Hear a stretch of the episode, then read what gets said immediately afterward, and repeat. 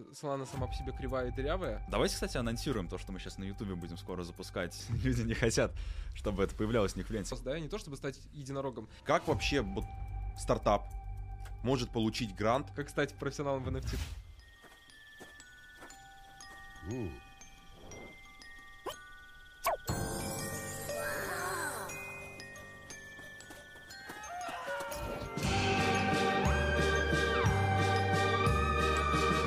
Cryptus Talks.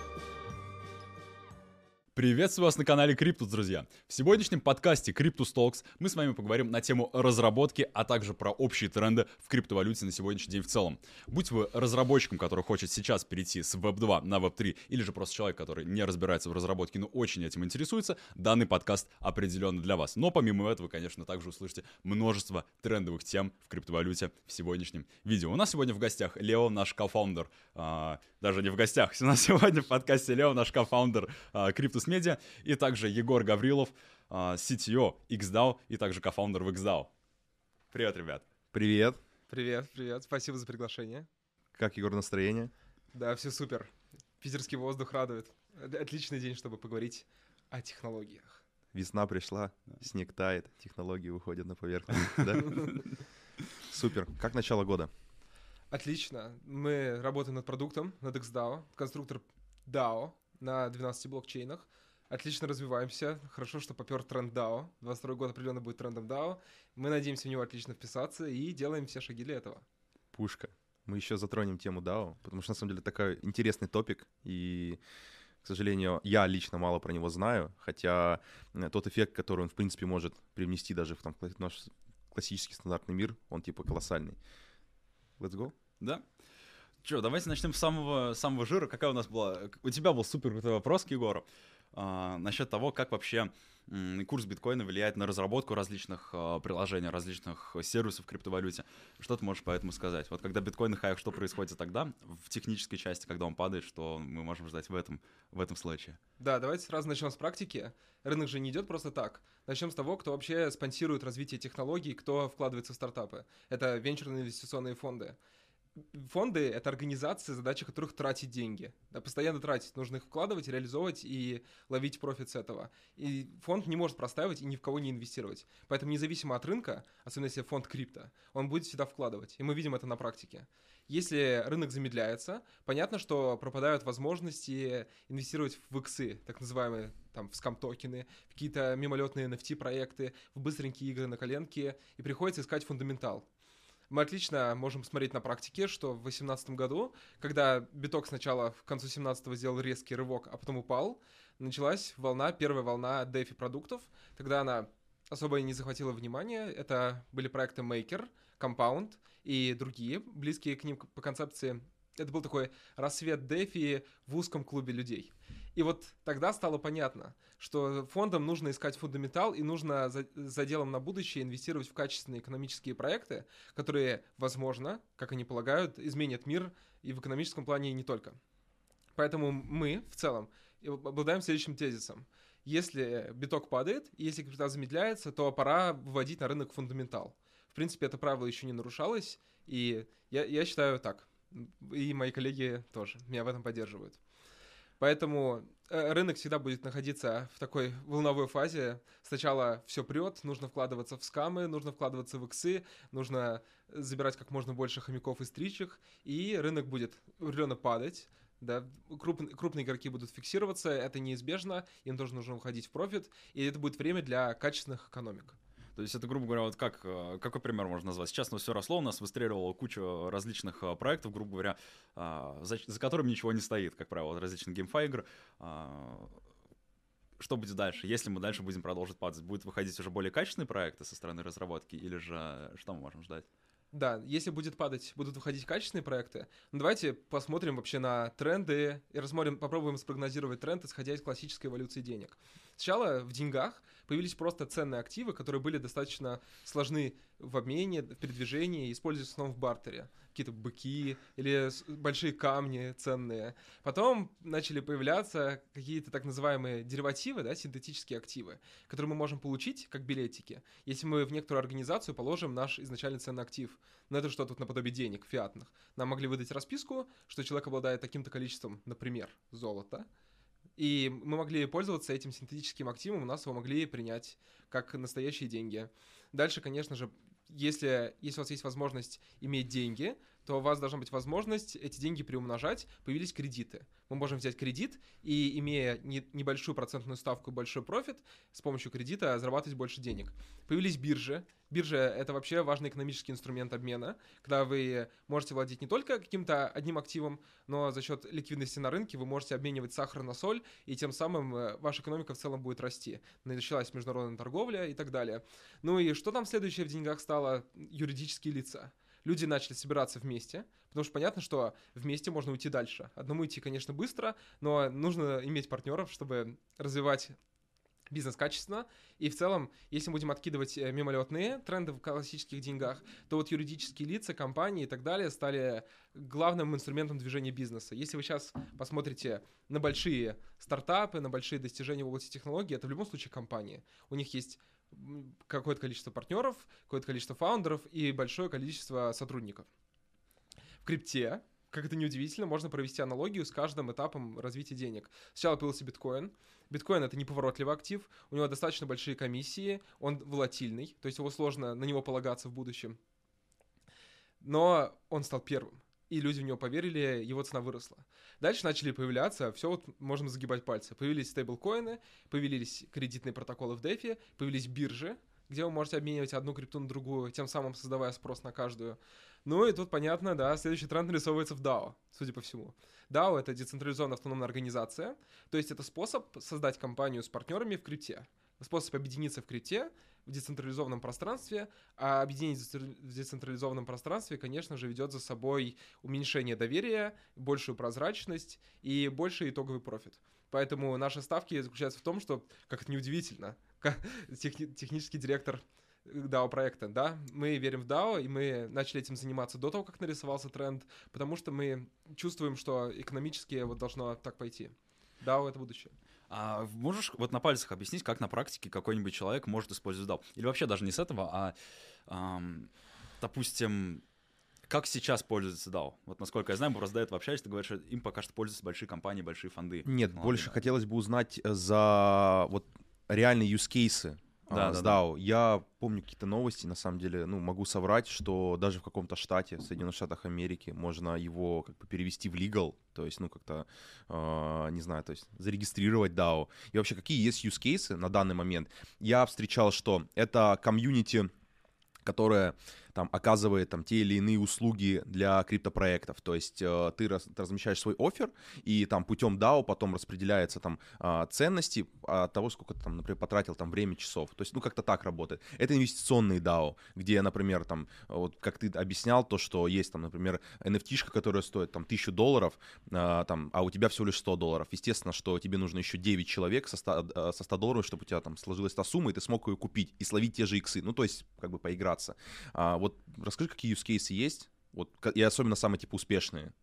Да, давай начнем вот с DAO финансовой направленности, которая направлена на то, чтобы крутить как-то деньгами и из этого выходить в плюс. Вот ты где-то там услышал, да, что я умею раскручивать счета, что я такой успешный трейдер, и если мне дать деньги, то я тебе их приумножу, сторгую на биткоине. Ну а как ты можешь мне просто деньги скинуть? Ты мог бы мне их отправить на карту, да, или скинуть мне на кошелек мой, на MetaMask. И потом каждый день меня спрашивают, тут как, Егор, там, как с деньгами? Ты, ты, ты мне их вернешь? Нет? Вот это как раз вопрос доверия, и это ключевой этап, почему на процесс этот может затормозиться. То есть, по сути, если ты мне дашь деньги, мы оба будем в плюсе. Я возьму свою комиссию, а ты заработаешь от моего навыка. Но нас сдерживает факт доверия. Если мы создадим с тобой DAO на двоих и распределим доли, закрепим наши договоренности на так называемом смарт-контракте. Смарт-контракт — это некоторая сущность в блокчейне, которая позволяет заключать договоры, которые нельзя нарушить. Так же, как нельзя взломать биткоин — нельзя в блокчейне эфириум вот этот контракт разорвать. И, потому что он обеспечен всеми майнерами планеты, mm-hmm. его безопасность. Мы с тобой договариваемся на умном контракте в блокчейне, и ты мне отправляешь деньги, совершенно мне не доверяя. Мы, я могу ими управлять, и ты всегда будешь видеть прозрачно, что я с этими деньгами делаю. Если ты моей деятельностью недоволен, ты просто у меня их заберешь в любой момент. У тебя доступ через смарт-контракт в Тау к этой возможности. Да, да. Вот это, это же и будет наша компания на двоих. Я умею инвестировать, а ты выступаешь там инвестором. Вот наша компания на двоих, наш небольшой трейдинговый фонд. Далее, конечно, эту идею начали развивать. Она, в принципе, выглядит перспективной, и ее начали захватывать э, три вида классических фондов сейчас финансовых. Это хедж-фонды, траст-фонды и венчурные фонды. Хедж-фонды занимаются тем, что они привлекают деньги в свою DAO и дальше их фармят. Думаю, многие наши слушатели слышали про фарминги, о том, как можно вкладывать э, деньги, ну так называемые токены, в крипту, в смарт-контракты в блокчейн-пространстве и получать некоторую годовую доходность. Венчурные фонды инвестируют в стартапы, а Trust Management — это больше про залет в локации, так называемое инвестирование на ранних этапах в стартапы. Если мы говорим про DAO финансовой направленности. Если мы говорим про клубы, то клубы по интересам тоже, в принципе, популярны. Они не так хорошо двигают экономику вперед, но они показывают так называемый proof of concept. Да? Надо посмотреть, как это работает. Можно создать клубы и с помощью nft представлять свою личность и таким образом попадать на какие-то вечеринки в реальной жизни. Как мы знаем, одна из самых популярных коллекций в крипте сейчас Body Tapes Yacht Club. Mm-hmm. Она позволяет иметь nft обезьяны и при этом ходить на тусовки. То есть это такой personal pass. Это не является какой-то экономической моделью, это больше из сферы развлечений, но и те же игры, которые сейчас э, развиваются, это тоже сфера развлечений. Поэтому нельзя ее откидывать из эволюционных этапов. Ну, короче говоря, DAO, DAO позволяет людям объединяться ради, ради достижения общих целей. Круто. Ты вот еще говорил такую штуку насчет DAO. Это может также в будущем использовать фрилансеры. То есть пока что мы видим, что DAO используют какие-то крупные компании, хедж-фонды, венчурные фонды, как ты сказал. Вот. Но, допустим, люди сейчас смотрят э, подкаст, как они могут воспользоваться DAO, допустим, кто-то из них предоставляет услугу какую-то, вот, или они вместе предоставляют услугу. Вот ты очень крутой пример, когда мы до этого сидели, рассказывал мне об этом. Можешь об этом еще рассказать? Да. Ну, вот представьте, мы с вами втроем собрались, как фрилансеры. Маркетолог, монтажер и, мар... и дизайнер.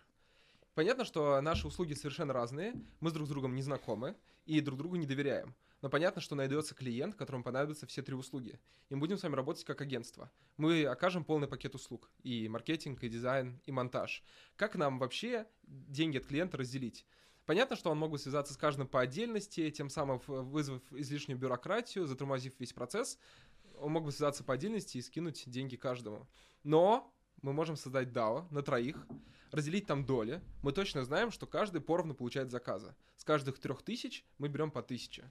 Мы добавляемся в эту DAO, распределяем доли заранее, то есть мы знаем заранее, кто сколько получит. Инвестор отправляет деньги на DAO, и дальше ему уже ничего не нужно.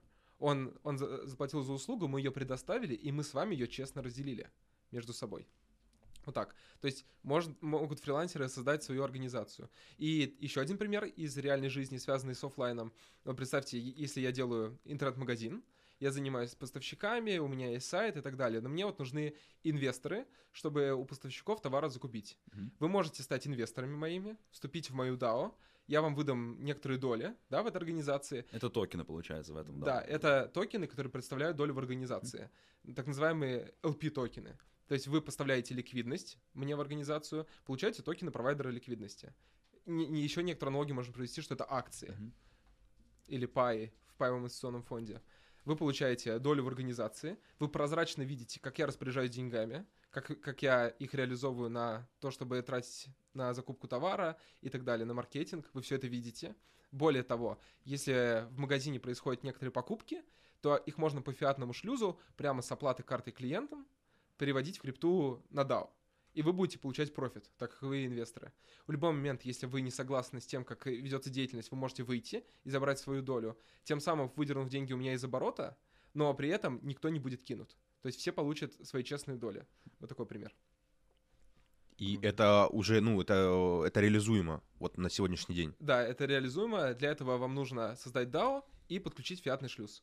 И, конечно, иметь интернет-магазин. Да, вот это самый большой вопрос. А фиатном шлюзе это сейчас реально можно использовать уже в плане, в промышленных масштабах каких-то, чтобы бизнес с криптой сдал? Да, сейчас уже развиваются активно стартапы, которые начали не просто делать серый обмен крипты, а начинают делать это законодательством, с налогами, с идентификацией клиентов. Mm-hmm. Поэтому, да, это ищется, и таких стартапов сейчас немало. Всем понятно, что крипта — это тренд, и нужно делать фиатные шлюзы, чтобы обменивать. Поэтому вы можете найти много чисто белых, нормальных обменников, которые позволят вам все задекларировать и обеспечить вашему бизнесу должную надежность. Также Лео затронул момент, что можно в Америке легализовать свою DAO, вывести ее в полностью белое поле, да. В штате Делавер на, по моей последней информации, это стоило 39 долларов.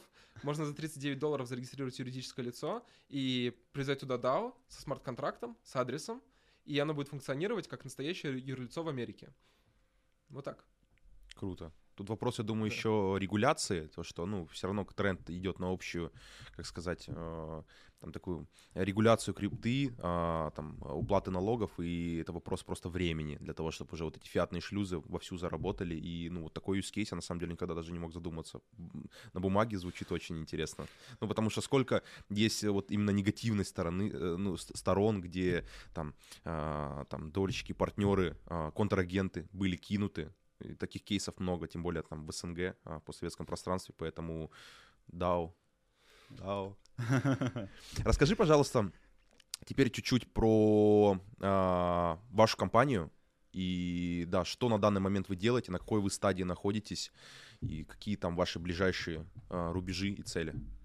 Да, давайте начнем с классической компании. Если вы хотите зарегистрировать классическую компанию, вам нужны специалисты, которые этим постоянно занимаются. Обычно это юристы. Юрист что сделает? Он заключит договор, да, контракт. К слову, контракт мы сегодня не раз придем. Он заключает контракт, э, смотрит на все обязательства между учредителями, обеспечивает весь юридический процесс, чтобы никто не был обманут. И в целом э, строит вам DAO как на конструкторе, ой, организацию в классическом мире. Строит вам организацию как на конструкторе, вы ему платите, он вам обеспечивает безопасность. Также, если у вас есть достаточный скилл, вы можете зарегистрировать организацию самостоятельно. Понятно, что это связано с некоторыми рисками и возможными дополнительными расходами. И предварительными расходами на обучение этому, да, на обучение юридическим терминам и так далее. Мы предоставляем такой вот конструктор, чтобы создавать организации без юристов, но самое главное, без программистов, так как э, речь идет конкретно о программировании. Вы наверняка слышали о конструкторах сайтов, например, WordPress, Tilda и Webflow. Это конструкторы, которые которые позволяют вам, не нанимая программиста, получить продукт, который обычно прогается. Ну вот так же и с DAO. DAO — это смарт-контракт. Смарт-контракт — это пр- продукт программирования, да, это нужно написать код, и нужно его залить в сеть. И понятно, что на таком рынке образуются когда-нибудь стартапы, в том числе наш, которые обеспечивают создание организации без найма программистов. Так что у нас конструктор децентрализованных автономных организаций, где вы можете организацию создать и ею управлять, принимать деньги от инвесторов и реализовывать их в DeFi пространстве. Реализовывать кейсы, которые я до этого описал, делать это на большом количестве блокчейнов, на данный момент их 12, и достигать целей совместно. А если не секрет, кто у вас такие самые крутые ребята, с которыми вы сейчас сотрудничаете? Может быть, в плане это ваши клиенты, либо инвесторы, если можно об этом сейчас вот на, а, говорить на видео. А, ну, чтобы понять, какой масштаб, кому это вообще интересно, допустим, кто этим пользуется. Да, чтобы, чтобы сделать таймлайн нейтральным этот подкаст, я буду говорить про конкретные кейсы, а не про название клиентов. Наши клиенты — это хедж-фонды. Хедж-фонды, которые сейчас фармят в крипте, стейкают и трейдят, вкладывают в разные активы и делают Какой объем денег у DAO. них примерно? Больше 10 миллионов долларов. Это хедж-фонды, которые принимают деньги от инвесторов и реализовывают их в DeFi пространстве. Это игровые гильдии, одни из самых крупных игровых гильдий на рынке, которые играют в крупные геймфи проекты, а имея своих сотрудников, они могут совместно закупаться шмотками в NFT и реализовывать их вместе. Вот такие клиенты. И еще есть трастовый менеджмент, очень популярная тематика, особенно для небольших фондов. То есть вот трастовый менеджмент — это небольшие фонды, в которых э, 2-3 управляющих, и они залетают в локации, в проекты на ранних этапах инвестируют. Такие такие три основные группы клиентов. Вот про гильдии можешь еще, думаю, интересно тоже людям будет услышать и рассказать, как они вообще работают. Вот они закупаются шмотками, кто за них платит, что происходит с ними дальше. Да, гильдия обычно это отдельный стартап. У него есть founder, и founder э, объявляет такую бизнес-модель. Инвесторы вкладывают деньги в гильдию, дальше founder ы закупаются некоторыми шмотками, так как э, шмотки в GameFi играх платные, их конкретно надо покупать за доллары. Если мы возьмем RPG из обычных из обычного мира, да, обычные игры, то там можно бесплатно достигать высот или за небольшие донаты. В GameFi, в крипте не так. Там нужны конкретные инвестиции, чтобы, чтобы купить персонажей, чтобы купить вещи и чтобы играть. Чтобы зарабатывать, вам нужны персонажи. Чтобы купить персонажа, вам нужны инвестиции.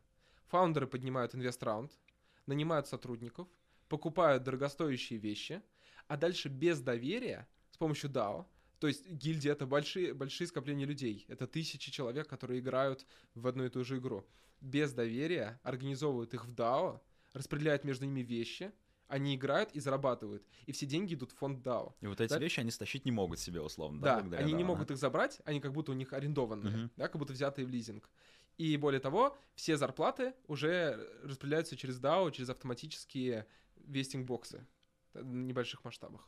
То есть зарплаты прозрачные, украсть ничего нельзя, и в целом, благодаря такому эффективному распределению капитала, отсутствию дополнительных менеджеров со стороны, можно делать большие профиты.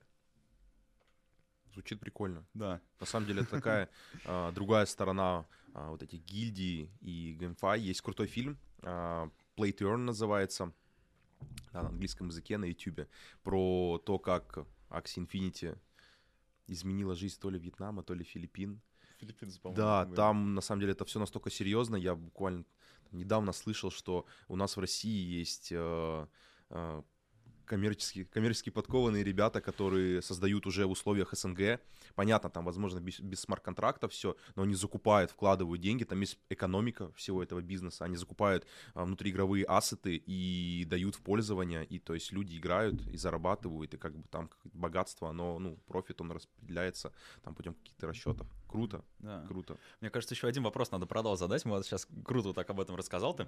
Вот. Но для конечного пользователя, как на этом можно, допустим, заработать простому человеку? Может быть, даже не просто создавая DAO, может быть, это обращать внимание на какие-то проекты, э, купить токены каких-то DAO, которые будут расти. Может ли это иметь какой-то резон, чтобы на этом заработать? Либо какие еще, допустим, финансовые модели, как можно зарабатывать при помощи DAO? Вот можешь что-то про это рассказать?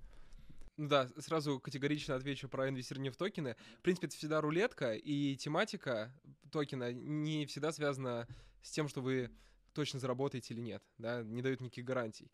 Поэтому я бы не сказал, что это заработок с помощью DAO, это скорее попытка попасть в тренд и за счет токенов DAO проектов заработать. Если мы говорим про заработок конкретно в DAO, то, как и в инвестиционном фонде, в DAO есть две возможности работать. Можно быть менеджером в этой DAO, можно быть инвестором в DAO то есть предоставлять деньги кому-то еще.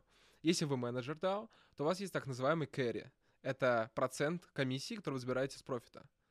То есть вы зарабатываете клиентам 10% годовых, из них 2% ваши, 8% вы отдаете клиенту на самом деле. Вы, тогда вы, как менеджер в DAO, получаете свои carry. Если вы хотите быть инвестором, вам нужно подыскать инвестиционный фонд в крипте, который является DAO, неважно какой направленности, аллокация, это хедж-фонд или венчурный фонд, предоставить им свои средства на прозрачной основе и забрать, э, когда будет расчетный период. Так что вот такие две возможности. То есть, да, вот просто упрощенный инструмент для контроля за потоком средств, можно вот так вот выразить в одном Да, предложении. для дружбы в блокчейне. Для дружбы в да, блокчейне. без- Для честной, для прозрачной да. дружбы в блокчейне это такая важная пометка. А, давай перейдем а, к теме разработки Да. и роли разработчиков вот в нынешнем Web3 и будущем, ко- который да, как бы у нас реализуется. А, да, вопрос, мы изначально поговорили про DeFi сектор и цену на биткоин, но мой вопрос а, состоял чуть в другом. А, как коррелирует спрос на разработчиков и капитализация и вообще хайп вокруг а, рынка криптовалют? То есть, условно, биткоин завтра стоит 20 тысяч долларов, и разработчик Web3, он сидит без работы, или же наоборот, а, он на него такой же спрос, то есть на хорошие мозги всегда есть спрос. То есть и те- еще, кстати, важный вопрос, я хочу, чтобы ты проговорил по поводу а, я, я лично заблуждался, что, а, например, солидите разработчик это человек, который знает код, но на самом деле это не человек, который там просто знает код, это человек, который может просчитывать экономику. То есть вот расскажи, пожалуйста, про эти два момента. Да, сначала про роль разработки в криптомире. Понятно, что все, что вы пользуетесь в интернете, все сделано разработчиками. В основном это сайты. Сейчас человек, когда пользуется интернетом, по большей части он пользуется либо сайтом, либо каким-то приложением, которое у него установлено на устройстве. Поэтому роль разработчиков тут прозрачна. Понятно, что важны все роли в команде но разработчики в почете были и до крипты. Если мы говорим про DeFi пространство, то все зависит от рынка, конечно, но спрос при этом всегда большой. Просто при растущем рынке очень важны разработчики, которые могут в короткий срок сделать так называемую пустышку. Это мало развивает вас как разработчика, и если вы подписываетесь на это, то вы отказываетесь от долгосрочных целей в пользу краткосрочного гедонизма. Вы хотите делать простую задачу, получить какой-то кэш на месте, но не продвинуться в skill е. Мгм. Когда рынок растет, очень важно уметь делать форки, так называемые форки SafeMoon. Вот э, летом 2021 года было популярно токен с комиссией. Если ты умеешь форкать токен с комиссией, ты не останешься голодным. Мгм. Форки PancakeSwap, да, сделать, надо сделать по-быстрому биржу или сделать по-быстрому фармилку.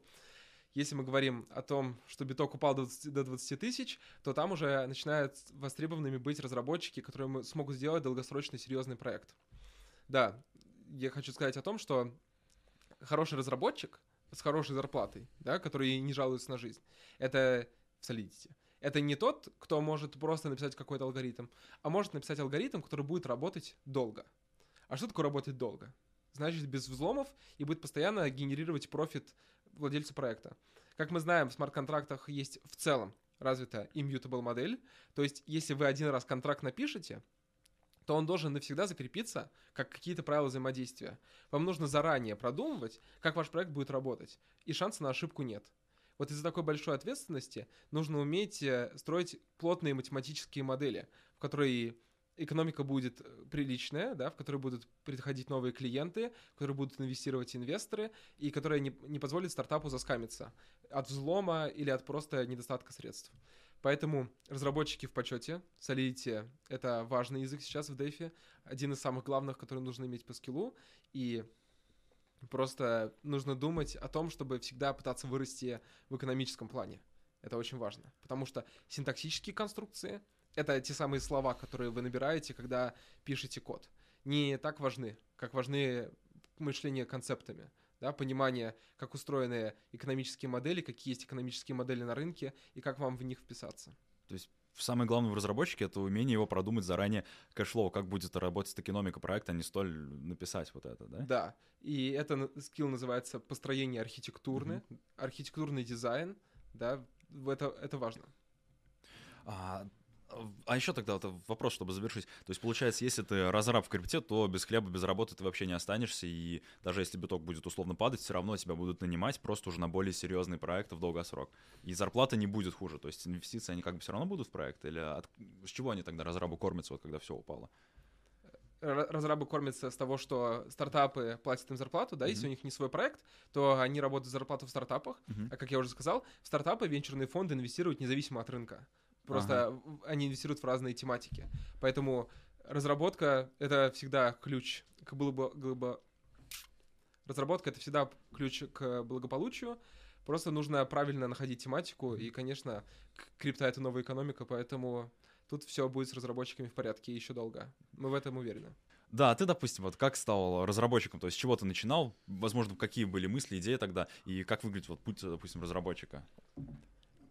Сначала- уст. Да, сначала я занимался математикой, как наукой. В принципе, мне очень это нравилось, программирование меня особо не затрагивало. На самом деле, я не занимался программированием по одной причине. Вот мне даже это было как-то интересно. Я понимал, что программисты сейчас популярны. Но если ты залезаешь в интернет и пишешь, например, что можно запрограммировать вот на таком языке, тебе отвечают «все». Ты пытаешься, а что все? Все, вообще все. И вот на этом обычно люди сдаются, потому что понятно, что есть куча уроков по программированию, но редко рассказывают, что конкретно можно написать. Рассказывают, что вот если у вас есть такая абстрактная задача, вы можете ее решить, а таких задач нет. Да, отправить человека на Луну, но я, я этим не занимаюсь. Мне нужны конкретные вещи. Как там запрогать свой YouTube Мгм. или свой поисковик Google. Вот такое интересно. И потом как-то потихоньку-потихоньку я начал все равно вникать в разработку, увидел конкретные, конкретные направления. В основном сейчас это сайты и приложения. И пошел в Web2 стартапинг. Начал заниматься стартапингом Web2 как разработчик, но меня интересовало не большой рост, да, не то чтобы стать единорогом. Меня интересовала сама красота технологии, и мне хотелось продвинуть технологии вперед.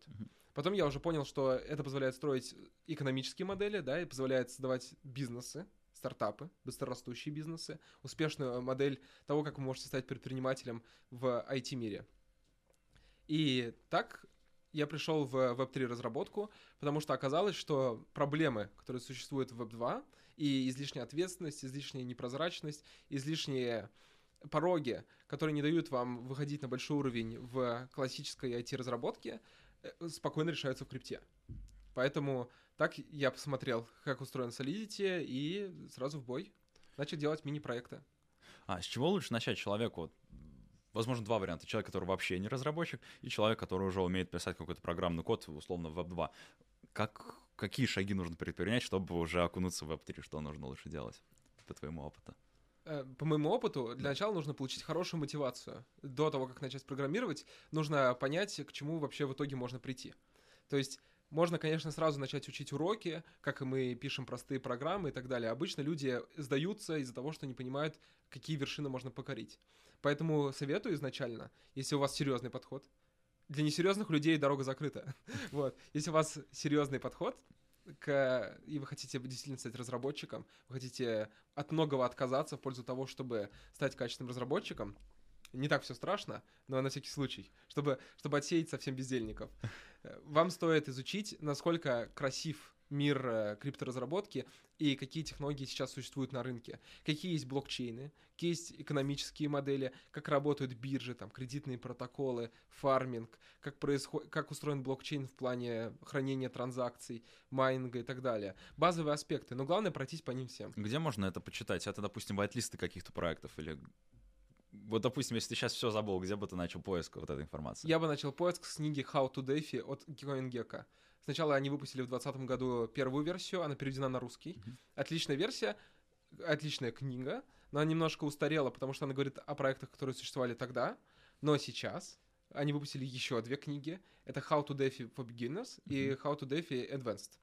Они тоже переведены на русский. И что самое главное, недавно еще выпустили новую книгу CoinGecko How to NFT. Да, как стать профессионалом в NFT, тоже перевели на русский. Я бы начал с них. Просто золотая коллекция мировой литературы. Даже не для разработчиков, просто для понимания концепта в блокчейне. То есть у нас в Телеграме в закрепе есть вот эта книга, можете ее посмотреть. Э, все, по-моему, три или четыре, можно их там прочитать на русском языке.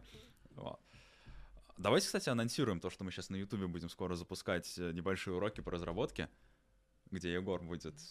Да главным, да, так сказать, мастер-учителем. Да, а, считаем, что на нас там возлагается ответственность в плане... У нас есть комьюнити, а, думаю, что мы как бы достаточно трастовые чуваки, чтобы а, начать снимать контент не просто про такой, знаете, как бы там, как вот MIT мы делаем, либо обзоры проектов, а снимать э, информацию, либо погружение э, для разработчиков. То есть э, большинство разработчиков, лично по моему мнению, оно, ну, они не знают про там, перспективы и про все краски Web3 э, рынка разработки, хотя где-то читал, по-моему, отчет Миссари или, ну, в общем, что-то я читал а, и увидел, что в ближайшие два года будет гигантский тренд на вот именно хантерство а, людей, мозгов реально mm-hmm. не хватает, проектов, компаний, стартапов запускается все больше, и они как бы покоряют все большие оценки. А для всего, чтобы все это работало и функционировало и росло, нужны разработчики. Поэтому, если после просмотра наших видео, будь этот подкаст, либо э, наши там, уроки, которые мы планируем сделать в том или ином виде, там, в Web3 придет э, золотой, умный супер разработчик и там совершит какую-то революцию, либо поможет бустануться какому-нибудь реально фундаментальному проекту, я думаю, всем будет только круто, потому что так или иначе есть иксы, есть биржи, есть всякие там лудилки, э, скамухи, но в любом случае все это не существовало бы без разработчиков. Это как бы нужно признать, а, поэтому эту историю нужно развивать. Поэтому да, уроки, вот как мы сейчас общались, уже посмотрим, как у них будет конечный формат, наверное, через неделю, через две, скорее всего, через две, после вот выхода вот этого ролика они уже выйдет первый. У них будет конкретная задача, допустим, как построить свой токен на такой-то блокчейне. Вот, мы будем работать, скорее всего, преимущественно с полигоном. Вот, как сделать такой-то смарт-контракт, как построить тот идал. Вот, чтобы по просмотру урока у вас была какая-то конкретная цель, и вы ее сразу могли исполнить. И потом будем по нарастающей уже двигаться к более сложным вещам. Вот, у Егора, кстати, у него есть свой YouTube-канал по разработке. Вот, можешь, кстати, пару слов о нем рассказать, мы тоже ссылочку ссылочку на него оставим, если вот прямо сейчас хотите начать уже с более комплексных вещей. Да? Да, я записываю видео на YouTube, и я записываю, потому что конкретно мне интересно. Я заметил на YouTube очень часто популярные ролики «Разрабатываем криптоприложение за 15 часов». Это одно видео. Вы садитесь, я так понимаю, садитесь сегодня, завтра и до завтра вы смотрите. Мне кажется, это не очень эффективный подход к изучению, поэтому я захотел записывать видео в следующем формате, в котором мне бы хотелось смотреть, если бы я хотел обучиться, и чтобы мне не грузили видео. У меня короткие видео, где я сажусь в нач- и вначале рассказываю теорию, очень коротко рассказываю, что мы вообще сегодня решаем, какую конкретно задачу мы решаем и где в реальном мире она существует, Э, будь то это токен, биржа, NFT и так далее. Далее мы очень быстро пишем смарт-контракты и сразу же пишем тесты к ним. Тесты — это важная составляющая смарт-контрактов. И за весь ролик, за короткий, это формат 10-15 минут, мы успеваем полностью разобраться и в проблеме экономической, и решить ее до конца. То есть у ви- видео нет открытых концовок. Мы просто смотрим и понимаем. Если нам нужен какой-то концепт, мы смотрим его целиком. Вот такие видео записываю, да, у меня YouTube канал Егор Гаврилов. Все просто. Да. Да, ссылочка где-то всплывет, Будет, где-то да. будет, в любом случае будет. А, хочу задать тебе вопрос а, по поводу... Мы определились, что есть Web2 разработчики, есть разработчики Web3. Вот а, легко ли из Web2 перейти в Web3? То есть какими, там, на- каким набором знаний, скиллов э, человек должен обладать? Потому что а, если мы говорим про Web2 разработку, она же разная есть? То есть есть там фронт-энд разработчики, есть бэк-энд разработчики, есть разные языки программирования. То есть на самом деле их там так много, мы все там наслышаны про, про плюс- плюсы, про Java, а их там Golang есть. Я вот недавно про такой язык программирования. Ну их много. Вот как перейти в Web3 и кто, наоборот, э, кому будет легче это сделать? То есть какие языки программирования прям типа легко пересаживаются на Solidity и Да. Сейчас у нас будет э, формат для разработчиков. От разработчиков для разработчиков. Ну, как вы знаете, в стандартном Web2, мо- Web2 модели обычно используется архитектура фронтенд бэкенд Фронтенд — это сайт, с которым люди взаимодействуют, или мобильное приложение, например, интернет-магазин, где можно конкретно нажимать на кнопки. Там есть и дизайн, и разные визуальные элементы, и user experience элементы, да, разные паттерны взаимодействия. Это фронтенд, так называемая клиентская разработка. И есть бэкэнд. Бэкэнд — это сервер, где все лежит. В интернет-магазине на сервере лежат и товары, и покупки, и вся эта логика с оплатой. Все лежит на бэке. В крипте архитектура следующая. Фронт никуда не уходит, все те же сайты остаются. Более того, сайты преобладают над мобильными приложениями колоссально. То есть обычно, если это проект, он делает сайт. Так что, если вы фронтендер Web 2, то вам нужны небольшая, небольшие трансформации, чтобы перейти в Web 3. Но единственный момент в различии. Вы взаимодействуете не с конкретным сервером своим, у вас больше нет своего сервера. Вы взаимодействуете со всем блокчейном. В этом есть какие-то некоторые синтаксические изменения, но в целом концептуально все то же самое. Ваши данные теперь не хранятся у вас на базе данных личной. У вас данные хранятся на блокчейне, который распределен по всему миру между валидаторами, и вы также обращаетесь к нему. Поэтому, чтобы сделать трансфер, во-первых, для веб-2 разработчика, во-первых, вы изучаете библиотеку Address.js для взаимодействия между клиентом и блокчейном. И второй момент — это умение писать смарт-контракты. Смарт-контракты — это алгоритмические конструкции, где записана логика, бизнес-логика исполнения приложения. Если вы бэкэнд-разработчик, то смарт-контракты, думаю, вам понравятся больше. Поэтому еще раз, для фронтендера трансфер — это изучить работу с блокчейном, для бэкэндера трансфер — это писать смарт-контракты. Вот так. А какой язык самый перспективный на твой момент? Э, Вообще, это даже не только разработчик, наверное, касается и проектов, которые в долгосрок будут дальше жить. А, Вот я, опять же, знаю язык Rust, есть Solidity. Чем они, может быть, опять же, друг от друга отличаются и что перспективнее? Но в целом сейчас в крипте используются два языка программирования. Это JavaScript и Solidity. Если мы смотрим вот на DeFi рынок и смотрим, где больше всего денег в DeFi лежит, то это только JavaScript и Solidity. Все остальные языки постольку поскольку просто приходят и уходят из мира. На самом деле используют некоторые надстройку над JavaScript. Это TypeScript, который позволяет э, сделать из вашего приложения пустышки реально профессиональный софт. TypeScript — это круто. Поэтому TypeScript и Solidity популярны. TypeScript вообще позволяет вам делать и сайты, и тесты, и все, что не Solidity. А Solidity — это сами смарт-контракты. Если мы говорим про Rust, то да, Rust — это новый перс- перспективный язык, который является безопасным, качественным по синтаксису, и вообще с ним приятно работать. Но он сейчас распространен на блокчейнах, в которые я бы лично не рекомендовал уходить если у вас есть на выбор блокчейны типа Эфир, Polygon, Binance Smart Chain, Avalanche Phantom. Раз распространен на блокчейнах Solana, NIR, Terra, э, на Polkadot экосистеме и в некоторых других. Но в целом у NIR появилась EVM, Аврора. То есть под NIR уже можно прогать на Solidity. У Solana есть в такой промежуточной стадии компилятор Neon VM, который позволяет вам на Solana заходить Solidity с некоторыми исключениями. Про старые не очень все понятно. Блокчейн выглядит перспективным, с новыми экономическими концептами, но пока там DeFi экосистема не развивается. Поэтому, если нужен конкретный вопрос, чем заниматься, чтобы не распыляться, то, конечно, Solidity и TypeScript. А вот подскажи, какой э, логикой э, ну вот надо руководствоваться?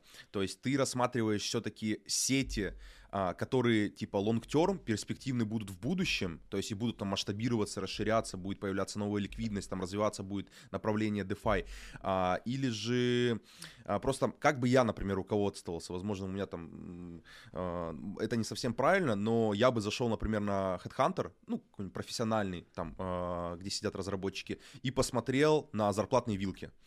Известно, что зарплатные вилки на расте, ну, это как бы информация общедоступная, что там э, разработчики типа спокойно могут получать около 15 тысяч долларов в месяц. При этом на Solidity, ну, там цифры поменьше, в зависимости от твоего профессионализма. Вот э, расскажи, пожалуйста, про, ну, развей миф, либо наоборот подтверди его. Почему такие большие зарплаты на расте? Понятно, что язык новый, современный, на нем мало кто пишет, но нет ли, как бы сказать, именно идеи в том, чтобы смотреть в сторону а, раста в плане того, что там большие гигантские оклады? Да, давайте развеивать миф, чтобы мы просто не смотрели на голые цифры. Ну вот представь такую историю. Когда там 10 лет назад ты купил очень классные картины, 10 очень крутых картин по миллиону рублей каждая, 10 миллионов вложил. И вот у тебя эти картины лежат, все знают, что они у тебя есть, ты очень классный коллекционер, а тебе пишут все издания, ты считаешь себя супермиллионером. У тебя дорогущие картины. И тут ты решаешь, да, денег у меня нет, но вот есть картина, сейчас я превращусь в настоящего богача, выйду в рубли и понимаешь, что никто у тебя картины не покупает. Что это означает? У тебя есть товар, у которого большая цена, но ликвидности нет. Да, это товар не ликвидный, на него нет спроса. Есть предложение, но нет спроса. Таким образом, тебе кажется, что у тебя есть деньги, а на самом деле ты их не можешь реализовать и не можешь обменять на другие товары, которые нужны для удовлетворения твоих потребностей. Поэтому, если мы смотрим на зарплатные вилки, то это может смущать, потому что мы не понимаем, а что за ними да, происходит. Итак, по порядку. Во-первых, если ты качественный солидity разработчик, то ты часто будешь заходить в проект как кофаундер и будешь идти с проектом дальше. И дальше уже одной зарплаты тебе не хватит. Ты хочешь получать долю в токенах, зарплата тебя не так сильно интересует, ты занимаешься идеей, и дальше там уже зарплаты такие, что ты просто не найдешь их на открытом рынке. Это конкретные CTO там, проектов, а- архитекторы, крутые тимлиды и так далее. Они получают большие зарплаты, но внутри себя. И с рынка такого человека уже не выцепить. Если этот архитектор выйдет из стартапа и пойдет куда-то дальше, скорее всего, ему придется сильно отодвигаться назад. То есть ему будет тяжело попасть в, в ту же зарплатную вилку заново. Если мы говорим про раст, то да, э, рынок очень дефицитный, и если стартап поднимает инвестиции, то он готов э, за раст вкатить большую зарплатную вилку. Но рынок настолько свежий, что мы не знаем, насколько это окупится. Пока что выглядит все так, что вот такой энтузиазм может выйти только боком. Если мы говорим о том, чтобы разработчику заработать как можно больше денег, то ему нужно выходить на ликвидный рынок, а не там, где вы видите синтетические цифры.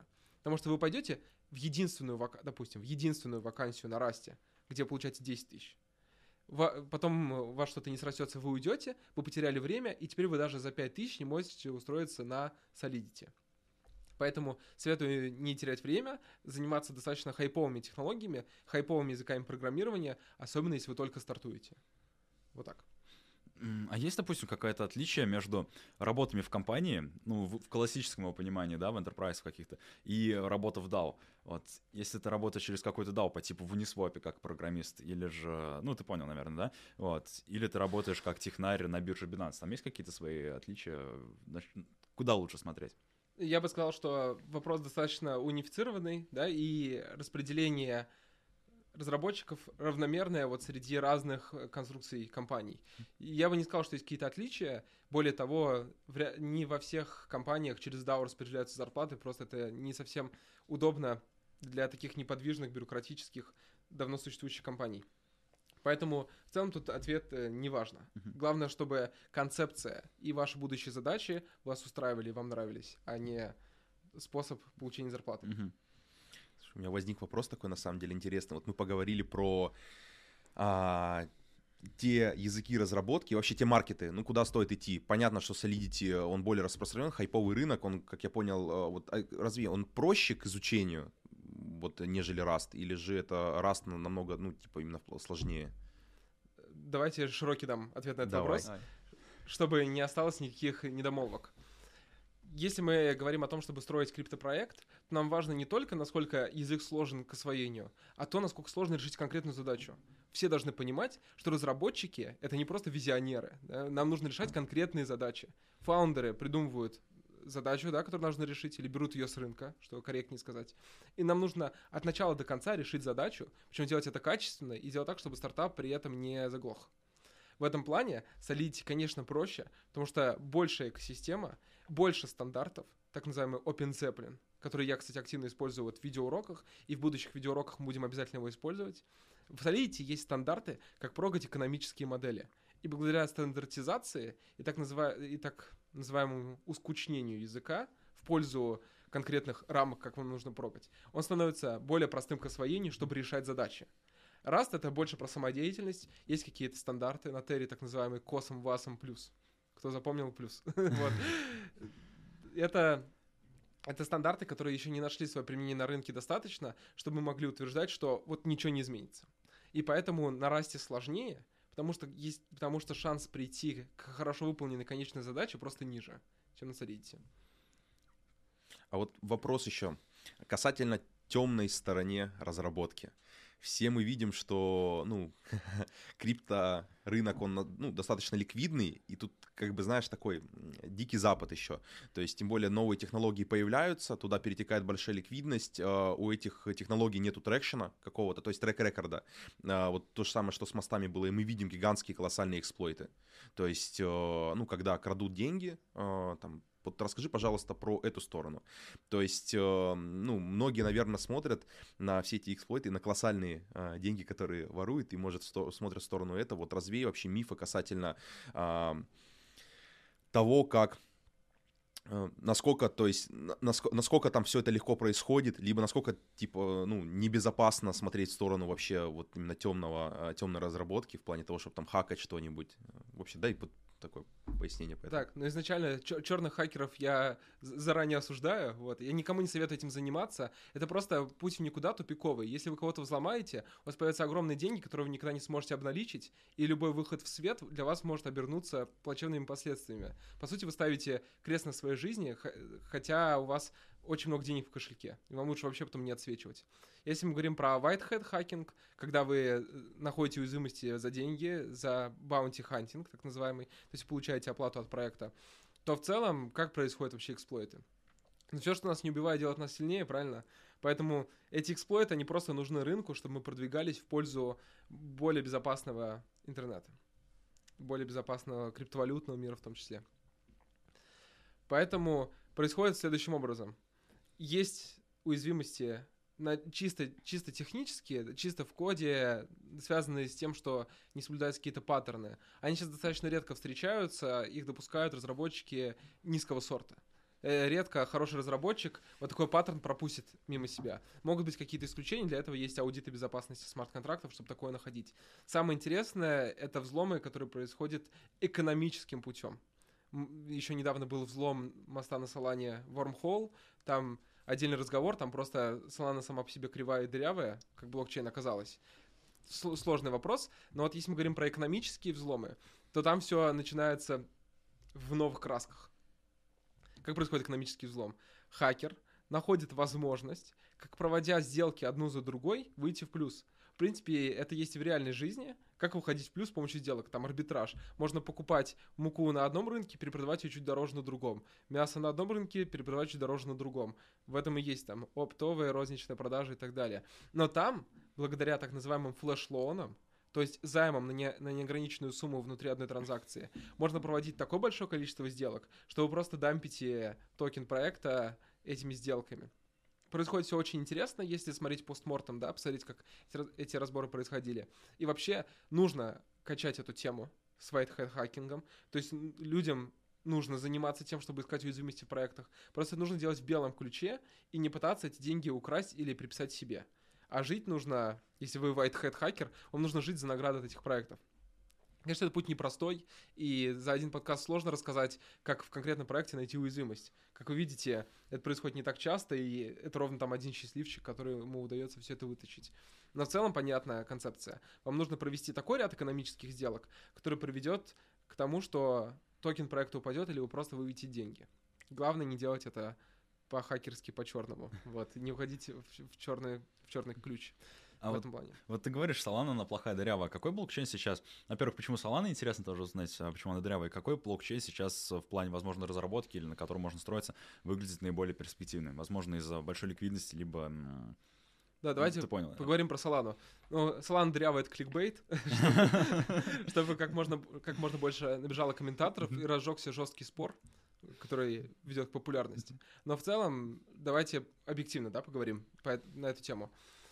Те, кто пользовались из вас кошельком на Solana Phantom, такой специальный кошелек для браузера, которым вы можете хранить деньги, можете на Solana DeFi проектом распоряжаться. И уже на телефон. И, ну, да, конечно. Ну, просто я сижу с компьютера, поэтому говорю про компьютер. С телефона, конечно, Фантом тоже есть. Вы можете подключаться к DeFi проектам, инвестировать в них, хранить средства и так далее. Так вот, в Solana программы, это аналог смарт-контрактов на эфире, на Solana называется программы, они устроены таким образом, что вы можете все что угодно помещать в транзакцию. Вы можете любой каскад транзакций помещать в одну, любой каскад действий. А фантом кошелек хороший, он может э, предугадывать, что произойдет в процессе транзакции, которую вы совершите. Ну и, конечно, вы заходите на какой-то скам-проект, того не ожидая, на Солане, и фантом вам показывает, ну, с тебя спишется 3 доллара. Если бы такое происходило на эфире, то с вас бы списалось ровно 3 доллара. Ни больше, ни меньше. Вот сколько вам кошелек показал, столько спишется, больше невозможно. Но на Солане фантон вам может показать 3 доллара, вы делаете транзакцию, и с вас списываются все деньги. Все биткоины, все эфиры, все солы, все, что у вас было на кошельке, с вас списывается одной транзакции, хотя кошелек вам даже этого не прогнозировал. Такое возможно только на Солане. Ну вот, э, вот, такой вот, вот такой вот пример того, что может происходить на Солане. Короче говоря, вы можете влезть в скам, который опустошит ваш кошелек. П- Просто потому, что Solana своей удобной архитектурой позволяет такое делать. На EVM блокчейнах такое невозможно.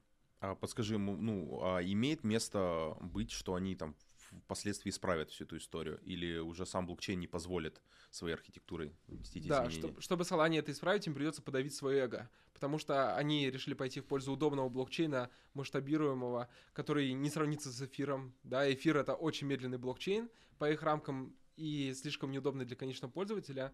И чтобы им пойти на этот шаг, им придется подавить свое эго и уменьшить так называемое удобство эфемерное в пользу того, чтобы стать такими же безопасными как архи- по архитектуре, как это делает эфир. Сделать predictable, э, predictable поведение вот этих транзакций, да, прогнозируемое, и сделать так, чтобы вы не могли множество действий упаковывать в одну транзакцию единовременно. Ну вот, я думаю, что Solana, как такой флагман движения, мы не такие, как все, и мы сделаем лучший блокчейн на планете, так не сделают. Более того, разработчики Solana в абсолютной уверенности находятся о том, что вот этот баг существует, который я описал. Это не я придумал, это популярная информация. Вы можете найти ее в интернете, можете найти ее в pull-реквестах на GitHub в Solana репозитории. В целом, это популярная информация. И она говорит нам, что с Solana надо быть очень аккуратным. Если мы говорим про перспективные блокчейны для разработки, перспективные те, на которых выходят перспективные проекты. Потому что мы решаем конкретные задачи. Если вы просто прогаете, то вам не важен, не важен рынок. Вы просто решаете задачки для себя. А вот давайте посмотрим, где рынок хороший. Ну, понятно, что разные приложения для супербанкиров, типа Аави, Компаунда и так далее, для супер крутых капиталистов с огромными деньгами выходят на эфире, но их мало, сложно попасть на вершину, и сейчас популярны все-таки не такие большие стартапы, а популярный стартап, который может быстро расти, но у него есть некоторый рынок ограниченный, и в нем не только киты. В этом плане, конечно, Binance Smart Chain, Polygon, Avalanche Phantom э, впереди. Binance Smart Chain стал популярен благодаря простому входу, да, и хорошему маркетингу. Там появились, э, наконец-то, фармилки, которыми могут пользоваться обычные люди с небольшой комиссией и так далее. Avalanche и Phantom совершили некоторые прорывы, которые притянули к себе пользователей. Ну а Polygon в целом является Полигон. Полигон в целом является звездой сейчас по технологическим прорывам. Полигон это, знаете, такой слоеный пирог из так называемых уровней масштабирования, который позволяет делать одновременно безопасный, быстрый и масштабируемый блокчейн. Да, можешь Поэтому- про полигон поподробнее Да. рассказать, а, когда пусть для разработчиков, так и для юзеров, в чем вот основные преимущества? Да, для юзеров. блокчейна? Транзакции проходят быстро, они дешевые, и это происходит безопасно. То есть э, блокчейн сам себе безопасен, и с ним нет проблем. Также токен Matic перспективный для тех, кто хочет вложиться. Но это не инвестиционный совет, все-таки мы больше про технологии. В целом, вот так. Для разработчиков Polygon смог усидеть на двух стульях масштабирования. Вообще, какие есть пути масштабирования? Правильно. Я Да. За полигон. Полигон. Какие есть пути масштабирования? Для начала, для чего нам нужно масштабирование? Если мы говорим о блокчейне Ethereum, то у него есть э, проблема, с которой сталкиваются обычные ритейл-юзеры, типа нас с вами. Это высокие комиссии и низкая пропускная способность. Поэтому масштабированием тут называется создание некоторой технологии, которой мы можем пользоваться, чтобы снизить комиссионные расходы и ускорить наши блоки. Для этого есть два пути. Так называемый Layer 2 и Sidechain. Layer 2 — это способ создания нового типа блокчейна. Вы его не отличите от обычного блокчейна, если будете пользоваться как юзер. Типа блокчейна, вся безопасность которого делегирована на основной чейн. Layer 2 являются блокчейны Optimism и Arbitrum. Это оптимистик роллапы. И Zero Knowledge роллапы. И сейчас появляется много, все не перечислить. ZK Sync, ZK Snark и так далее. А сайдчейны — это блокчейны, которые всю свою безопасность внутри себя содержат. И валидаторы все находятся внутри. Это вообще независимые блокчейны. Binance, Binance Smart Chain, Avalanche Phantom вот такими являются. Так вот, Polygon смогли совершить прорыв, и они выпустили гибридный подход к этому. Polygon одновременно имеет и Layer 2 соединение с эфиром, то есть он может децентрализованно обмениваться данными с эфиром. И, и также он является и отдельным блокчейном, где вы можете внутри него совершать какие-то действия и даже не, не знать о том, что существует блокчейн эфира. Ну, вот так. А можешь подробнее рассказать, допустим, как вот эти технологии друг с другом коммуницируют? Условно, сайдчейна а, и а, Rollup, Z- ZK Rollup, какие у них есть отличия и как это для конечного пользователя в первую очередь проявляется? Вот сейчас еще такой момент. Вот эти вот как слоеные, м, слоеная постройка, как ты сказал, что он из нескольких лейеров состоит полигон. Это, в принципе, значит то, что разработчик может выбирать, на какой именно технологии он будет строить внутри полигона, и конечный пользователь уже может пользоваться этой технологией. Да. Как-то так, да? Разработчик может оптимально решать свою задачу на полигоне. Давайте рассмотрим основные кейсы. Если мы делаем игру Мгм. на полигоне, нам важны быстрые блоки, дешевые транзакции, и нам не важна чрезвычайно высокая безопасность. Чрезвычайно высокая. Достаточно просто высокой безопасности. Это один подход к полигону. Это, поли- это подход к полигону как к сайдчейну. Если мы делаем продукт типа Aave, то есть стейкинг, где депозиты могут спокойно достигать миллиарда долларов, нам важна чрезвычайно высокая безопасность, но, возможно, мы будем обладать недостаточной независимостью от эфира, и не будет слишком дешевая цена транзакций. Тогда это Layer 2 подход. Мгм. В целом, эта э, ситуация выглядит вот так. И еще давайте про полигон сразу добавлю, не, не отходя от темы, что на полигон крупнейший проект на эфире Aave.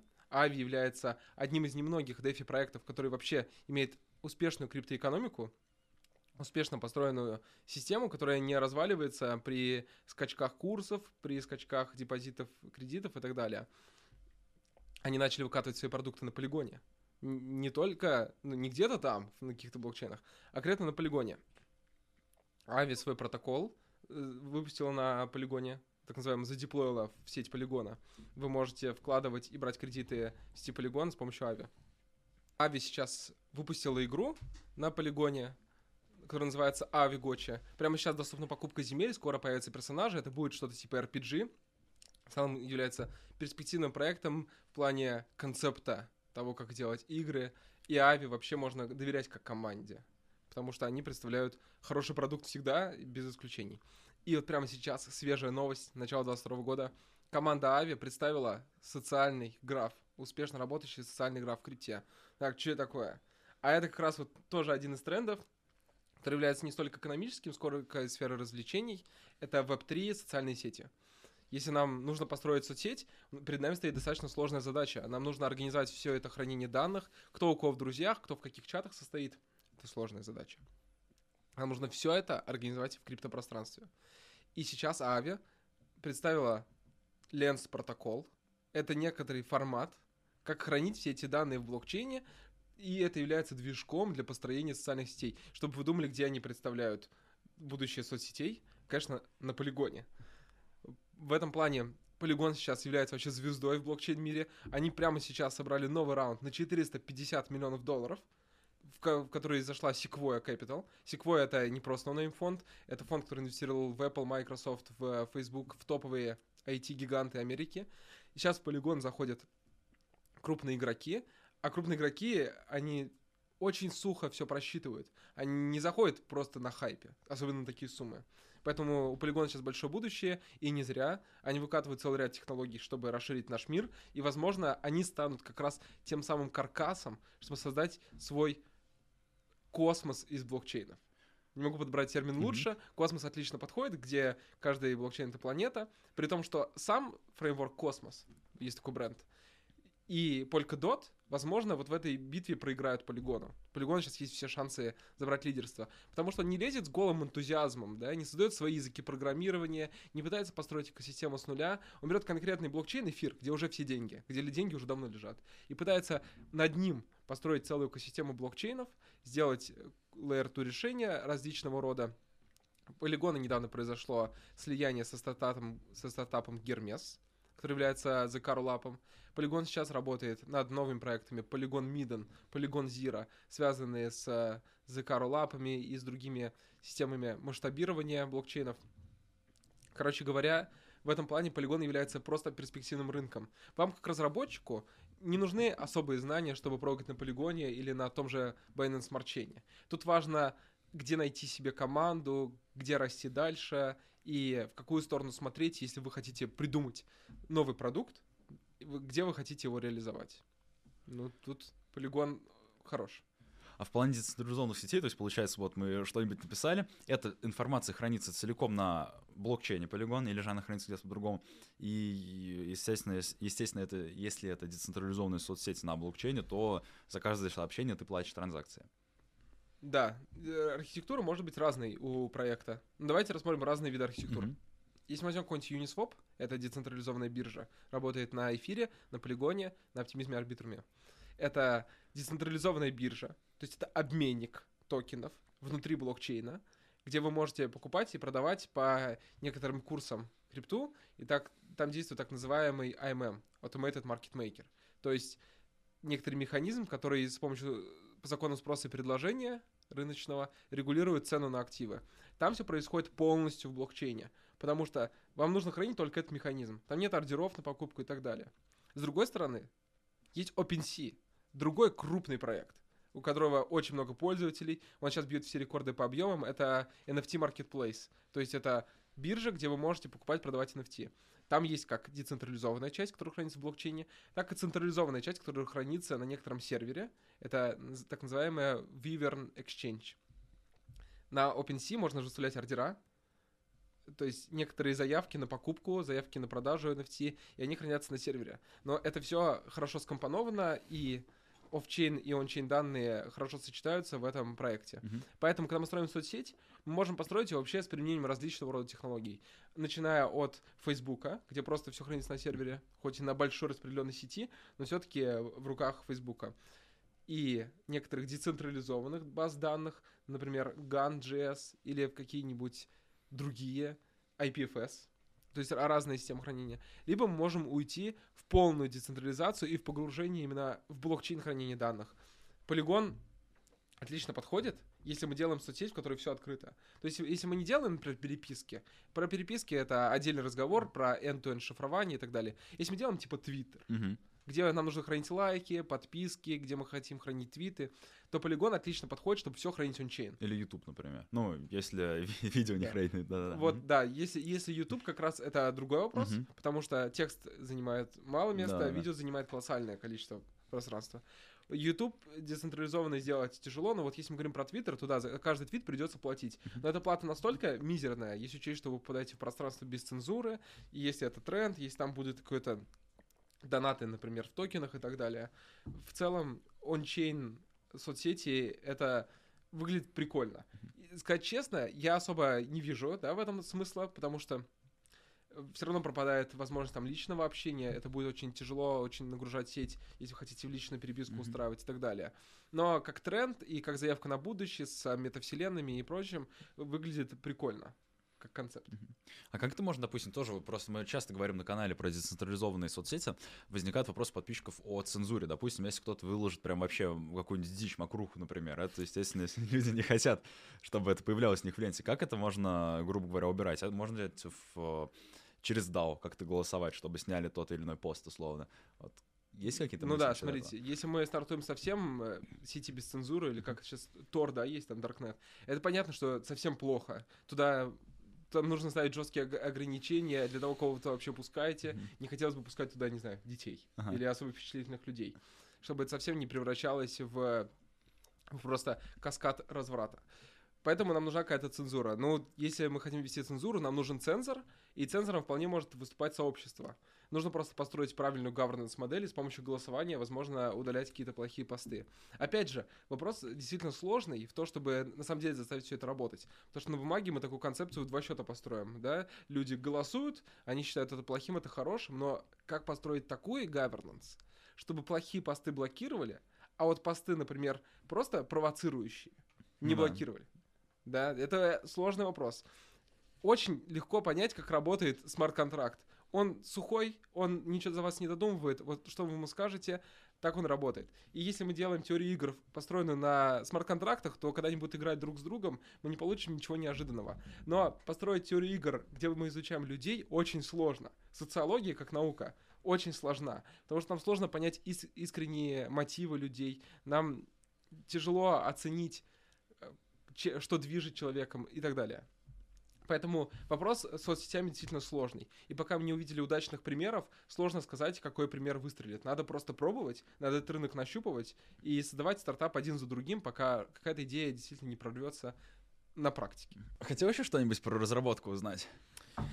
А, да, я хотел бы подытожить. А, Меня интересует вопрос вот именно твоего а, пути. То есть на какие грабли наступал ты, а, когда ты был веб-2 разработчиком? Что бы ты мог, там, не знаю, а, если за- задним числом смотреть, там, избежать, либо наоборот где-то себя улучшить, усилить, что-то изучить, чтобы вот именно путь, знаешь, как это называется, от нуля к единице э, сделать максимально коротким и ну, эффективным. Да, есть э, такой главный, главный такой совет use right tool for job. Надо выбирать всегда правильный инструмент, чтобы решать э, вашу задачу. Не нужно пытаться стрелять из пушки по воробьям и наоборот. Не нужен оверкилл, да, если решать какую-то задачу, и не нужно брать э, слишком простой стек. Короче говоря, вся эта задача сводится к выбору правильного стека в программировании. Стек — это набор технологий, которые вы используете. Так же, как есть стек чисто физический, вам нужна мышка, клавиатура, монитор и так далее. Также есть стек в программировании внутренний, технологический. Вам нужно выбрать конкретные фреймворки, конкретные языки программирования, чтобы войти максимально гладко в эту область. Вот, кстати, это и есть первый урок, который я хотел бы записать о том, как программировать смарт-контракты. Важно правильно выбрать стек. Это то, что я посоветовал бы себе в прошлом. Чтобы я не, не парился с инструментами, которые еле-еле работают и так далее. Но в целом, какие еще грабли? Очень важно, не могу сказать, что я с этим столкнулся, но я все равно дал этот совет, хотя многие со мной не согласятся, и, возможно, ответ на этот вопрос станет поводом для разжигания споров в комментариях. Но я считаю, что фриланс, как, как модель э, существования да, разработчика, это скорее промежуточный этап на пути к тому, чтобы попасть в команду. некоторым людям нравится все время фрилансить, да, выполнять заказ от разработчика, ой, от заказчика к заказчику, но, на мой взгляд, и это совладает с моими интересами, мне нравится постоянно развиваться и находить какие-то новые пути, как решать задачи и так далее. Это можно делать только в команде, потому что, находясь в команде в проекте, у вас действительно есть время, чтобы разобраться, а не просто быстро принимать за простенькую задачу. Поэтому я бы советовал, хотя тут уже на вкус каждого, но я бы советовал находить команду, с которой вы сможете дольше двигаться и решать задачи сложные, чтобы в итоге прийти к вашим к исполнению ваших долгосрочных целей. Круто. Ищите постоянных людей на перспективных рынках. И вот это залог успеха. Круто. А вот давай так посмотрим с точки зрения людей, которые вообще не волокут в разработке, но очень там хотят, загорелись, замотивированы. Когда услышали 15 тысяч баксов сейчас от тебя. Да, когда услышали. Ну, не всегда дело в деньгах, хотя мы, да, живем в капиталистическом обществе по правилам. А, то есть у нас все, так или иначе деньги имеют большое значение. Но вопрос именно про новичков. То есть давай рассмотрим вообще э, ребят, которые, возможно, а, разбираются, ну, уже являются там крип криптоэнтузиастами, возможно, что-то знают, но с разработкой не сталкивались, они технари. У них там нету какого-то бэкграунда там а, математических там факультетов или физических, то есть они там, возможно, гуманитарии. Вот есть ли смысл им смотреть в сторону разработки, Web3 сразу, если они не являются разработчиками, да, если да, смотреть в сторону Web3 и что они для этого должны сделать, чтобы, опять же, максимально э, эффективно там изучить. Либо, например, э, способность программировать это, знаешь, как сказать, врожденный скилл, то есть решать технические задачи. Но в целом кнопки бабло в программировании точно нет и, может быть, не скоро появится. И люди, которые тянутся чисто за деньгами, чтобы хапнуть халявы, их ждет большое разочарование, что на самом деле рыночек-то не так устроен, и что тяжело стать разработчиком номер один, которого будут все принимать за любые деньги, лишь бы он исполнил суперпрограммы. Так что в целом, если вы совсем гуманитарий, и если вас разработка даже особо-то не интересует, то есть просто поискать себя, то, конечно, я бы не советовал. Программирование не является врожденным навыком, но важно, что тут дисциплина бьет талант. И вам придется уделять им действительно много времени. Придется отказаться от других ваших увлечений. Если у вас есть увлечение например, там, в дизайне, в маркетинге, в какой-то продуктовой аналитике и так далее, на мой взгляд, чтобы обучиться программированию, придется их откинуть, да, придется какое-то время аскетично так, погрузиться в разработку. И если у вас действительно есть большое желание, мотивация, и вы понимаете, главное, к чему вы придете, то есть у вас есть у вас есть построенная цель, да, к которой вы придете в процессе, вы построите какой-то проект или вы решите кучу задач, или вы наконец-то съездите куда-то в отпуск, то можно пробовать с программированием. Главное, излишне не ожидать простого исхода. Но в целом вот так. Но главное выбирать правильный инструмент и иметь хорошее представление, зачем вам это. Да, мне кажется, вопрос по программе можно завершать уже, можно поговорить немножечко еще о трендах. Но вот еще такой вопрос сейчас назрел внезапно. Смотри, вот есть же разные, грубо говоря, не знаю, по мощности программиста правильно будет говорить или нет, но кто-то программирует, программирует блокчейны, кто-то программирует децентрализованные приложения и так далее. А, кто-то вообще, если он на Polkadot программирует депы под депы. Насколько у них отличаются скиллы и вообще спектр задач? Условно создать какой-нибудь аваланш, либо создать на нем децентрализованное приложение. Ну, это все сводится к тому, что надо просто понимать, как работают машины, да, машины в плане компьютера и так далее. Э, спектр задач разный. Если мы строим приложение, мы делаем скорее экономические аспекты. Если мы строим блокчейн, мы делаем низкоуровневую проработку, чтобы все было дешево, надежно, чтобы все шифровалось, чтобы не было утечек по памяти, по данным, чтобы никто нас не мог взломать.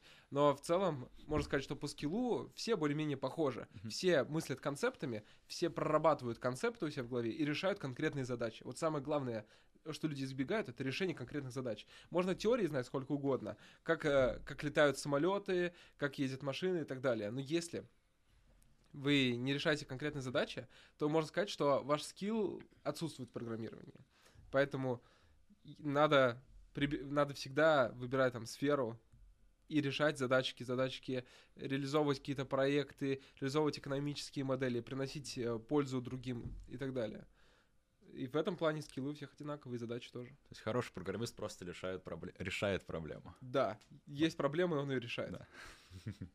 Надо идти туда, где много проблем, да? Где Конечно. запрос на, запрос на решение этих проблем, он э, ну, более плотный рынке. Да, поиск проблемы — это главная задача для стартапера. Вот. А подскажи, пожалуйста, да, вот, чтобы закончить, э, завершить тему разработки, именно с точки зрения комьюнити, потому что, ну, ты круто вы- э, рассказал про команду. Я на самом деле, ну, мы все топим за команду. Не знаю, э, я э, хочу развеять миф о том, что Никитос работает и создает контент один. Нет, у нас большая команда, а, нас почти 20 человек, и это труд э, и стремление людей достичь э, там одной цели, и это очень круто. И также строится мы, как бы мы компания, мы были там, мы стартап. А, да, вот вопрос теперь про комьюнити для разработчиков. То есть, э, насколько оно важно, поиск э, правильных, не, не, не говорю команды, а для того, чтобы то есть, вникать, э, Единомышленников. искать единомышленников, э, разбираться в проблематике рынка. Те же самые хакатоны. Вот хотел бы, да, затронуть про них тему, то есть их посещение, потому что на хакатоны как бы не только приходят кодить, а туда приходят, э, да, разбираться там, э, да, с проблематикой рынка, какие-то тренды, общаться с ребятами, там, с э, другими разработчиками, общаться с венчурными организациями. То есть вот расскажи про комьюнити, куда стоит смотреть, стоит ли искать там единомышленников и, ну, как там, условно, просто вот на этот вайп настраиваться на разработчиков. На мой взгляд, для разработчика намного важнее общаться с единомышленниками по крипте в целом, чем э, просто с э, крипторазработчиками. Важно общаться с единомышленниками в дефе. То есть с людьми, которые строят проекты в дефе, с теми, кто изучает новые технологии в дефе и так далее. Это даст больший скачок по знаниям, по компетенциям и по дальнейшему профиту для разработчика. Но также надо не забывать про комьюнити, где тоже можно чему-то научиться. Есть очень популярный в России чат Ethereum Russia. В нем много кто сидит, я тоже в нем часто отвечаю на вопросы. Бывает, э, что там заходят интересные дискуссии, но в целом э, все вопросы можно просто нагуглить. Больше общения нужно для повышения компетенции, но не для решения конкретных задач. Так что я вам советую посещать те мероприятия, те сходки и те телеграм дискорд чаты где о в целом общаются, где есть единомышленники именно по проектной деятельности в целом. Э, Разработка — это больше про то, чтобы найти документацию в интернете. Вопрос принят. Все четко. Супер. А, да, расскажи, пожалуйста, вы получили грант от Полигона. Как вообще вот стартап может получить грант от э, той или иной сети? Чтобы ну, было понимание у почти, да, у, я думаю, у всех э, больших сетей есть грантовые программы для того, чтобы ну, э, развивать экосистему, для того, чтобы помогать э, стартапам, э, медиаподдержкой, возможно, там техническими какими-то решениями и, естественно, деньгами для того, чтобы э, развивались. Вот скажи весь путь, э, что вы предприняли, э, что у вас было там подходящее под критерии грантовой программы полигона. Смотрели ли вы, не знаю, в сторону, возможно, других э, сетей, которые там, не, по- там отказали вам в этом э, вопросе? Вот расскажи, пожалуйста, как у вас все это произошло? Да, мы получили гранты от Binance Smart Chain, от Хека, мы выиграли хакатон в двух номинациях, от Полигона, от Оптимизма и от Аврора, от Near Foundation. В целом все эти гранты направлены за, это такое спасибо за развитие экосистемы, и стартап может получить грант от э, конкретного блокчейна, если он вносит вклад в экосистему. Мы связались с Полигоном, рассказали о своем продукте, запитчили и предложили выйти к ним на блокчейн, да, за грант, за то, что за маркетинговую поддержку, за некоторые советы и так далее. И получили его. В целом путь такой. Либо вы выигрываете хакатон на конкретном блокчейне, как мы делали на BSC и на Хека, либо вы имеете уже проект, и вы предлагаете свой проект развернуть на этом блокчейне в обмен за грант и поддержку. То есть нужен некий MVP, просто идею продать не получится, как правило. Просто идею продать не получится, и, возможно, с MVP тоже будет тяжеловато. Но тут все зависит от э, мастерства ораторского фаундера, Ага. который будет связываться с конкретным блокчейном. Но в целом лучше, конечно, иметь уже продукт чуть дальше, чем MVP, Мгм. и с э, клиентами. В целом гранты получать реально. Но только гранты — это не акт помощи и не акт благотворительности. Понятно, что блокчейны тоже достаточно прагматичные, и они поднимают большие инвестиции, чтобы их прагматично реализовывать. Поэтому вы получите некоторый ряд вопросов, и если ответы, ответы удовлетворят представителей блокчейна, то они выдадут вам грант взамен на развитие их экосистемы и вашим продуктом. А если можно разглашать эту информацию, какого размера грант а, получает компании, ну, такого масштаба и вообще с такой идеей, как, как у вас? Ну, получает гранты от нуля до бесконечности. В принципе, я думаю, все понятно. Все, я понял. То есть это не какие-то стандартные цифры, то есть это в зависимости от... э, А сколько, а сколько стартап собирает в инвестиционном раунде? По-разному. От нуля до бесконечности? От нуля быть? до бесконечности. Ну все, вот в этих же рамках находятся и гранты. Все, супер. А, супер. А, про то, к чему готовится полигон именно по покорению рынка. Мы, ты рассказал про а, то, что они, у них были большие слияния. Сейчас полигон м, там, бы- был большой раунд при там каких-то оценках, то есть от секвои, от больших лысых дядей. Да, то есть это большая, это большая, большая ставка. А, Да, а, в принципе, мы поговорили. Вопросов больше по полигону. Нет, мне кажется, можно сейчас вообще на нейтральные темы поговорить, такие как э, перспективы вообще.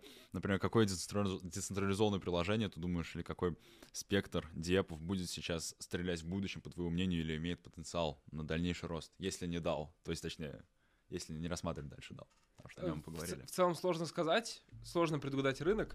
Скорее будет э, рулить вот это постоянное выстреливание разными идеями в рынок. Мгм. Поэтому я верю в тот факт, что сейчас будут выходить идеи одна за другой. Просто я вижу, как этот рынок движется и как совершенно неожиданные идеи всплывают, неожиданные для меня. Возможно, есть суперпрогнозисты.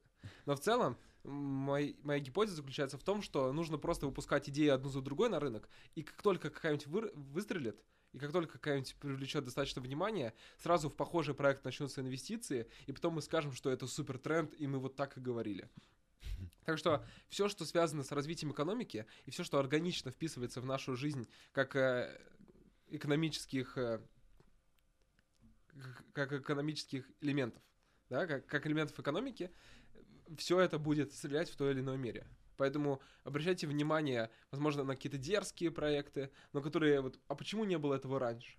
Да, главный вопрос, который вы, который вы должны задать перспективному стартапу, это два вопроса. А что так можно было раньше? Типа, а что так можно было? И второй, а почему этого не было раньше? Ну Вот такие схожие вопросы. Стартап должен категорично показывать вам, что это решает конкретную проблему. Ну и поэтому сложно сказать, но идеи постоянно появляются новые. Кто мог подумать, что текущие тренды могут всплыть? Вроде там картинок NFT, которые по- поднимутся на миллиардные обороты на OpenSea. Ну куда? За И картинки. перегонит DeFi по капитализации. NFT, да. Да. Кто бы мог подумать? Ну, я отношу, знаешь, к чему это?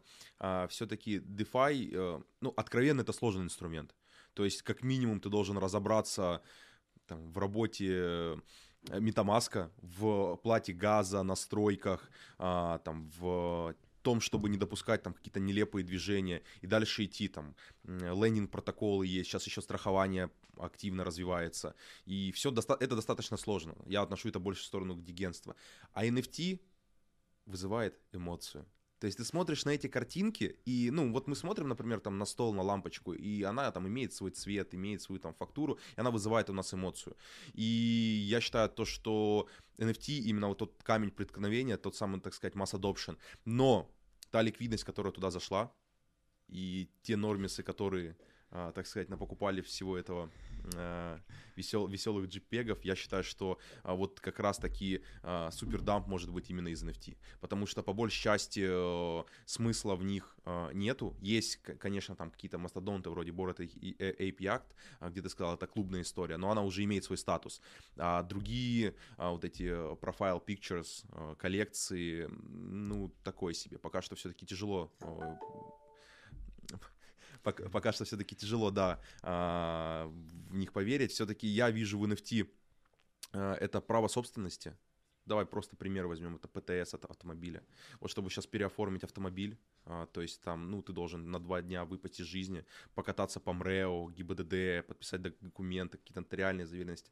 Вот все-таки для цифрового права собственности NFT подходит супер, я считаю, что будет новый виток. Я вот помню твои слова, мне они очень понравились, то, что э, причина по которой там а, отсутствие новых решений заставляет там э, рынок производить э, вот эти скам-токены, там уже, где борются тупо за название, где там как назвать токен, так он, как, так он и полетит. И когда все это, когда появляются новые решения, новые экономические модели, новое применение, появляются как раз-таки э, новые сектора, которые развиваются. Вот как был DeFi Summer, э, то есть это было, получается, полтора года назад, да, если не ошибаюсь. То есть это же какой-то новый виток был, и тогда пошла колоссальная ликвидность, да. Потом, как я понял, все остановилось, именно в плане не было ничего нового такого свежего и... Или было, да, было? Да, очень, очень много чего было. Сначала появились э, обычные модели, да, потом их начали постоянно улучшать. Добавили кредитные плечи для фарминга, добавили новые протоколы для бирж, появилась там концентрированная ликвидность на ESOP V3. Появилось, появились разные модели фарминга, разные модели лендинга, появилось DeFi страхование в разной форме. Не, постоянно сейчас рынок эволюционирует. Просто DeFi Summer, он показал, что вот этот yield farming, кто туда пошел, тогда появился суши своп с с шеф Номи, который вам фармил деньги. Тогда это показал, показало, что вам не нужно трейдить, чтобы зарабатывать в крипте. Вы должны просто вкладывать токены, и они вам дают какую-то годовую доходность. Это же была вообще сумасшедшая идея, что появились какие-то депозиты наконец-то. Вам не нужно следить за портфелем. Вы просто вкладываете под процент. Тогда появилась как раз и DeFi Summer, но в целом рынок постоянно эволюционирует. Просто понятно, что на бычьем рынке он эволюционирует в пользу того, как, как запустить скам за 5 минут, урок. Типа, люди ставят рекорд э, за максимально короткое время, запускают максимальный пузырь, чтобы побыстрее его раздуть. А когда рынок немножко становится медвежий, когда все затухает, люди начинают думать, а как еще эффективнее использовать капитал в децентрализованных финансах? Как еще эффективнее поставить ликвидность в протокол, сделать лучший курс для обмена на децентрализованной бирже и так далее. Такие задачи решают. Ну да, вот, например, flash loan -ы, про которые мы говорили, это же на самом деле инструмент, который он, ну то есть э, большинство то, что, при, уже, э, то, что присутствует, например, в DeFi, ну вообще в принципе крипте, оно уже придумано. То есть, ну, вот такого понятия, как, э, то есть, flash loan, их как бы не было. То есть, это вообще какая-то супер штука, и я, на самом деле, до конца сам не понимаю, как... Но я понимаю, что это, например, ты совершаешь там несколько активностей в условиях одного блока, то есть, в условиях одной транзакции. То есть, берешь, берешь например, заемные средства, дальше, и дальше с ними как бы работаешь, совершаешь транзакции. А подскажи, пожалуйста, вот э, есть такое понятие DeFi 2.0, DeFi 2.0. Вот. Olympus DAO. Olympus DAO. Так, ну, как вы знаете, Olympus DAO немножко подсдулся в последнее время. Поэтому, возможно, DeFi 2.0 слишком громкое название. Но в целом, в чем концепт вообще? Что они представляют под DeFi 2.0? Они хотят создавать такие проекты, где ликвидность будет не просто гулять, а будет сосредоточена в одном месте, чтобы юзеры не вытаскивали деньги из оборотки. Да, вот это, это есть концепт э, DeFi 2.0, когда все будет храниться так безопасно и без лишних, э, без лишних объемов, без лишних движений, когда юзеры забирают просто ликвидность, и проект остается ни с чем. Ну вот сделали такую попытку, Olympus DAO сделали фармилку, грубо говоря, фармилку, которая давала дичайший процент, взамен на то, что вы не вытаскиваете токены у них. Но похоже, в принципе, на пирамиду но на самом деле просто начали эти токены получать, сливать в рынок, и в итоге все это нагнулось. И форки Olympus DAO тоже нагнулись. Не, я бы не стал придавать термину DeFi 2.0 большое значение, особенно если мы строим аналогию с Olympus DAO. Ну, просто вот разные экономические модели. Время DeFi 2.0, наверное, еще не наступило. Пока что DeFi 1.0 пока по классике. Пока еще не представляем, как он будет выглядеть. Да, сложно провести границу просто, когда 1-0 закончится. 1-9, 1-9-9. 1-0-1. У меня есть два вопроса, которые я бы хотел задать а, Егору а, под завершение нашего подкаста. А, надеюсь, мы будем периодически задавать вопросы, и список будет пополняться. А, возможно, Первый вопрос, он не совсем относится к тебе, как, э, ну, все-таки ты деятель, то есть ты архитектор, разработчик, ну, это круто, нет, то есть ты, ты создаешь, но я все равно его задам и хочу э, услышать, что ты об этом думаешь. Вот если бы у тебя, давай так, у тебя есть э, накопленные знания, которые ты накопил за там, твой, твой experience, а вот завтра у тебя есть тысяча долларов, и есть рынок криптовалют при фактически фо значения. Вот что бы ты стал делать, чтобы ну, приумножить свой депозит и вообще как-то активничать на этом рынке? Я бы начал, наверное, попытался NFT-коллекцию какую-нибудь тупую запустить. Просто высосанные из пальца картинки нарисовал бы и начал заливать на полигон OpenSea, там, где газ низкий, коллекцию одну за другой, пока какая-нибудь не выстрелит. Если бы в течение ближайшего месяца я ничего не заработал, что вообще-то вряд ли, да, то я бы пошел куда-то дальше. Но я думаю, что я начал бы с этого. Но вообще, да, если у тебя есть тысяча долларов и багаж знаний по разработке, то надо найти работу разработчиком. Если, если знаний по разработке нет, то надо, надо идти на крайние меры и на тупость. Там, самый, там можно самые иксы поймать. Круто. И крайний вопрос. А, твое видение вообще Web3 при нынешних э, колебаниях, регуляциях, при вот явном тренде, что ну, как бы, э, государства хотят отнять у крипты свойства денег, да, и не хотят отдавать как бы этот, эту часть пирога, но оставить при этом технологию. Вот что ты видишь на горизонте 10 лет? Да, ну я не совсем согласен с тезисом, что государство хочет отнять у крипты функцию денег. Я вижу это примерно так. Во-первых, регуляция. Это очень важно, это важный этап, чтобы появились государственные криптообменники, да, которые работают за комиссию, через которую нельзя там в серую вывести деньги. Чтобы государство запретило серые обменники, чтобы можно было платить налог с крипты в простой манере, да, чтобы можно было легко декларировать доход, и чтобы наконец люди, люди узнали, что крипта это не нелегально, что это просто сейчас находится в серой зоне. И сейчас заплатить налог с крипты все еще просто, но нужно все равно следовать некоторым шагам. Никому не советую, конечно, пользоваться криптой по черному, по серому и как-то пытаться все скрыть, потому что вас потом это может настигнуть неприятно. Все равно надо платить налоги, нужно декларировать, показывать, чем вы вообще занимаетесь. Появление государственных крипто криптообменников, установление крипты как не нелегальной игрушки, и тогда люди наконец-то поймут, что тут там можно эффективно использовать капитал, начнут заводить туда большие суммы, а чем больше будет ликвидности, тем больше будет разных стартапов, проектов инвестироваться, тем больше будет развитие технологий, и в целом, возможно, придем к тому, что это будет просто очень эффективная игрушка, чтобы там поиграть с капиталом, чтобы проводить различные транзакции, реализовывать имущество, реализовывать э, NFT арт и либо арт вот на ПТС на машину, на недвижимость и так далее. Использовать крипту как расчетное средство в различных интернет-магазинах и целом, в целом тренд, тренд наблюдается хороший на то, чтобы завелась большая ликвидность. Просто нужно аккуратно все делать и регулировать так, чтобы все понимали, что там все нормально. Еще про регуляцию я э, где-то слышал, что достаточно большие команды, либо просто разработчики, они ждут регуляцию, чтобы у них появились стенки, то есть по по появился ориентир, то есть за, за, за какую черту заступать нельзя, либо чего сто стоит придерживаться именно, ну, для того, что, потому что когда, если мы говорим а, там про большие стартапы, единороги, это большой капитал, и а, он должен развиваться, он должен там привлекать дополнительные средства при других оценках, и не очень было бы круто там смотреть, э, то есть ты не можешь строить планы при отсутствии правил, то есть ты не можешь на 10-15 лет вперед при отсутствии правил построить э, там, да, как, какую-то работу своей компании или стартапа. Вот я считаю, что это очень важный момент, и мы все равно вот потихоньку к этому идем. Я думаю, в ближайшие 2-3 года уже на, намного больше ясности будет. Ну да, если, если трезво рассуждать, то понятно, что все проекты хотят регуляции, чтобы хлынули новые деньги, чтобы понятно было, что можно вырасти не до рынка в тысячу, а до рынка в 100 тысяч некоторых, некоторых условных единиц чтобы, чтобы было понятно, что я делаю стартап, у которого будет большой рынок в будущем. Поэтому все хорошо. Что ж, я думаю, очень много крутых, интересных тем мы сегодня с вами обсудили. Uh, огромное тебе, Егор, спасибо за то, что пришел, за то, что разъяснил, просто по полочкам разложил, как работает что uh, для разработчиков. Думаю, ребятам, которые действительно этим интересуются, это будет максимально полезно, и очень ждем uh, дальнейшие уроки. Посмотрим еще, распланируем, как мы их будем снимать, как выкладывать и так далее. Вот, но тоже обязательно ждите, будет просто куча полезной информации.